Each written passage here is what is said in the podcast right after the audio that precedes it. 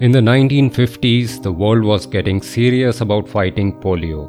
Labs in Europe and North America were busy making and testing vaccines, but they needed an army of lab monkeys to do their job. So thousands of monkeys were shipped from Asia to these labs. In 1958, a lab in Denmark noticed a strange, smallpox-like disease in monkeys that had arrived from Malaysia. Tests were done at the State Serum Institute in Copenhagen, and scientists realized they had discovered a brand new virus. Because the virus and the disease occurred in monkeys, they named it monkeypox. Between 1958 and 1968, several outbreaks of monkeypox occurred in lab monkeys, and because all the monkeys had come from Asia, scientists at first thought the virus reservoir was in Asia. To test this theory, they took blood samples from more than 1,000 monkeys in India, Indonesia, Malaysia, and Japan, but found that none of the animals had monkeypox antibodies. This was odd because the viral infection produces antibodies that can be found in an animal's blood even years later. The mystery of the monkeypox virus's natural reservoir was solved in the 1970s after the first case of monkeypox in a human was confirmed in Zaire in Central Africa, that's now known as the Democratic Republic of the Congo.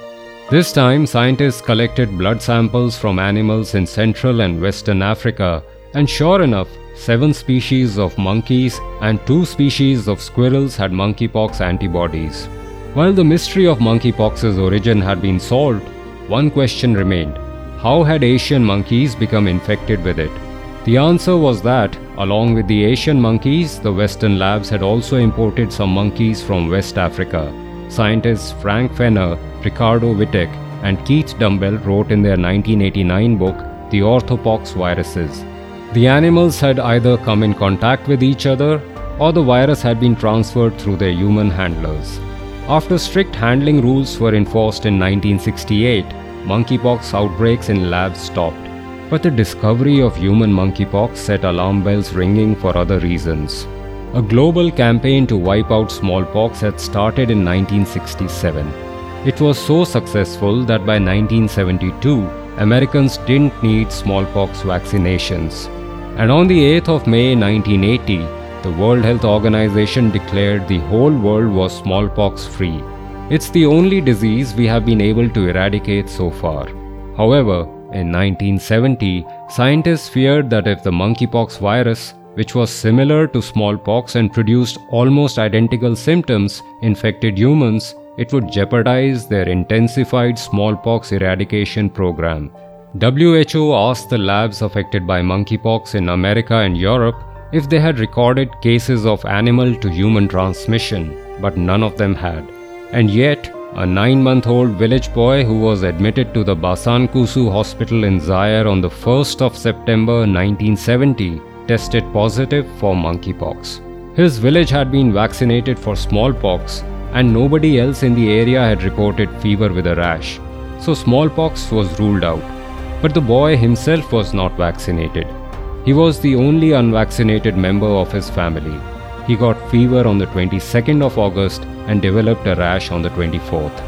While he was at the Basankusu Hospital, his pox scabs were collected and sent to Moscow, where tests showed he had monkeypox. The boy made a slow recovery over the next 2 months, but just when doctors were thinking of discharging him, he caught measles in the hospital on the 23rd of October and died 6 days later. Now that it was clear that monkeypox could infect humans, scientists became more vigilant. In 1971, suspected cases of smallpox in Liberia, Nigeria, Sierra Leone, and Ivory Coast turned out to be monkeypox. But the good news was that monkeypox didn't affect humans outside its natural reservoir in Central and Western Africa.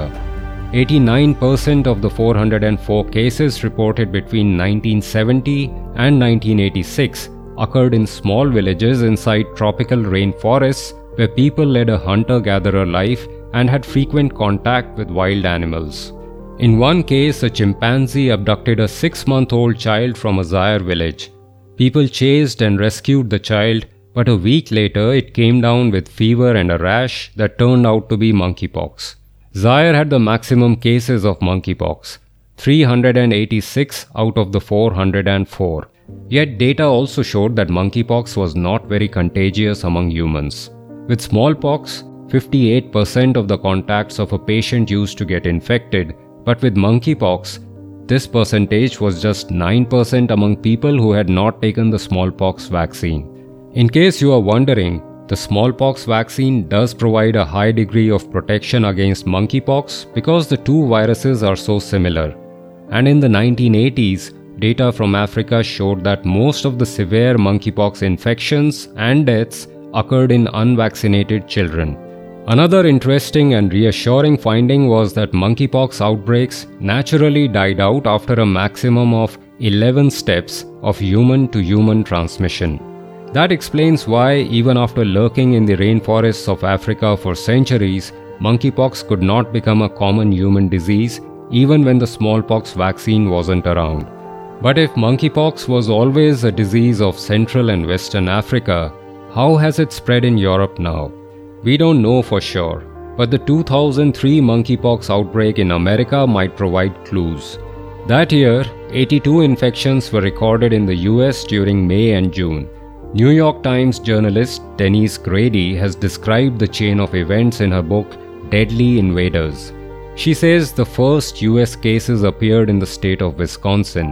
A family got infected from its pet prairie dog, which is not really a dog but a squirrel. The family recovered, but the sick pet didn't. In another case, an 11-year-old boy got monkeypox after his friend's prairie dogs bit him. Later, it was found that every single US case had started from contact with a prairie dog. One particular animal managed to infect 18 people.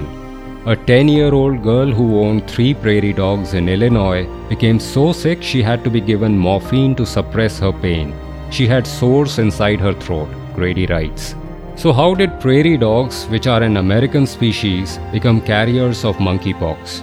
Grady says owning prairie dogs was a fad in 2003, with people paying up to $150 for each.